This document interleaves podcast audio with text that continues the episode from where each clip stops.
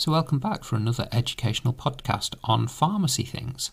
So, today we're going to have a quick look at critical appraisal and have a look at a trial that was published recently and see whether we can unpick it without making things too complicated for ourselves. So, for those who want to see the original paper, it's in the New England Journal of Medicine 2020, November 26th, and it's called N of 1 trial of a statin placebo or no treatment to assess side effects. However, we're going to try and do it a little bit pragmatic and real worldy because this has been published as well in the BBC and the Daily Mail and other news websites. So, actually, what we're going to do is we're going to look at the news reports and see if we can find useful things out of there for us to draw our own conclusions. Can we meaningfully critically appraise newspaper articles? We're going to find out. So, the headline from the BBC is Most statin problems caused by mysterious nocebo effect, study suggests. The Daily Mail goes both slightly less concise and less accurate, with statin side effects caused by nocebo effect when patients fall ill because they believe pills will do them harm even before they take them, study says. It's unclear why this, rather than the hundreds of other papers published the same week, has been picked up by the media. It might be to do with the exciting use of nocebo, placebo doing harm, as well as the perennial delight in showing that people in authority might have been wrong. They've got a cool new word, nocebo, a big number, 90%, and a headline to show that doctors have been wrong all along, so we definitely need to check the data. So, what is the data? Well, at the time, it was difficult to find, as it was behind the New England Journal of Medicine paywall. But this is a good exercise in looking at the data that's available in the abstract plus the news stories and seeing whether we have enough to have an opinion. Not all critical appraisal involves sitting down with a CASP tool and reading the whole paper. So, from the BBC, Guardian, and Daily Mail, all reporting the same thing, so we're fairly confident of the data, if not the interpretation. The trial took 60 people who'd already stopped their statin because of side effects, and then did an n equals 1 crossover like study. So, every individual got a statin for four months, placebo for four months, and then nothing for four months. They were then asked to score the side effects they experienced. Whilst on nothing, patients scored their side effects as 8 out of 100. When on placebo tablets, patients scored their side effects as 15.4 out of 100, and when on statin tablets, patients scored their side effects as 16.3 out of 100. So the numbers are the baseline 8 out of 100 side effect score. So placebo gave them 15.4 minus 8, which equals 7.4 out of 100 more side effect, whatever that means, and statin gave them 16.3 minus 8, which equals 8.3 out of 100 more side effect. So the 7.4 additional side effectiness of the placebo does measure up to 90% of the 8.3 additional side effectiness of the statin. The newspaper reports are largely true. Placebo tablets cause 90% of the side effects compared to statins. Case closed? Clearly not, otherwise, this would be a very short podcast.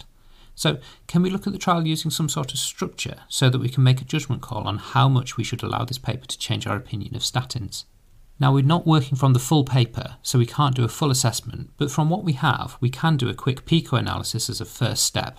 So, the population is people who've stopped their statins because of side effects. The intervention is a re challenge with statins and placebo, and they're comparing it to not taking any tablets at all. And the outcome on a 100 point scale, statins gave 8.3 points worth of side effects compared to 7.4 points worth on placebo. From this, we can see a couple of things that we might want to look a little bit more at. The population is people who've already had a problem with statins, so the question is are these people like the people we will be treating?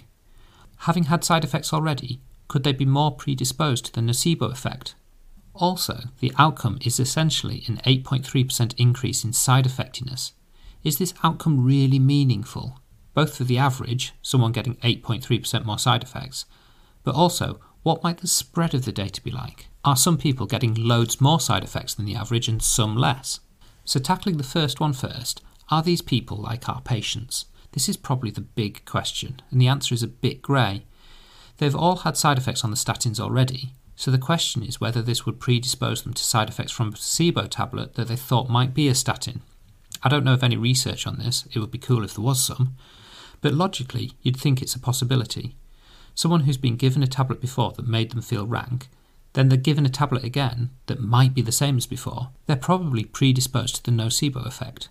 So it isn't certain that the full nocebo effect is due solely to the messaging around the side effects of statins. There's also some prior experience mixed in there. So the next question is Is this outcome really meaningful? and this is an interesting one. A movement of an 8.3 on a 100 point scale wouldn't seem that significant in the grand scheme of things. However, tablets were stopped 71 times due to the side effects over the course of the trial, so it does seem that an average shift of 8.3 was meaningful for these patients. However, it comes back to are these patients like our patients again? A shift of 8.3 might be meaningful for someone who's had side effects before and thinks they might be coming back, leading to them stopping the tablets. However, the same shift in someone who hasn't had side effects before might be less meaningful. And then there's the complicated bit about averages. So the numbers presented are averages, so the average patient in the trial got 16.3 out of 100 side effectiveness. But is there actually an average patient? There's many ways of getting this result.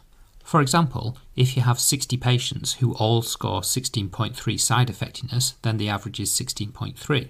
However, another way to get the same average of 16.3 is to have 6 patients score a side effectiveness score of 90, so horrendous side effects, and 54 score an average of 8.2. You get the same average.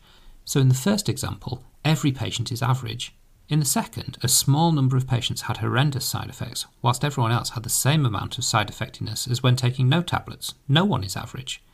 In this case, because the average is low on the scale, 16.3 out of 100, a couple of outliers can contribute disproportionately to the average, pulling it much higher.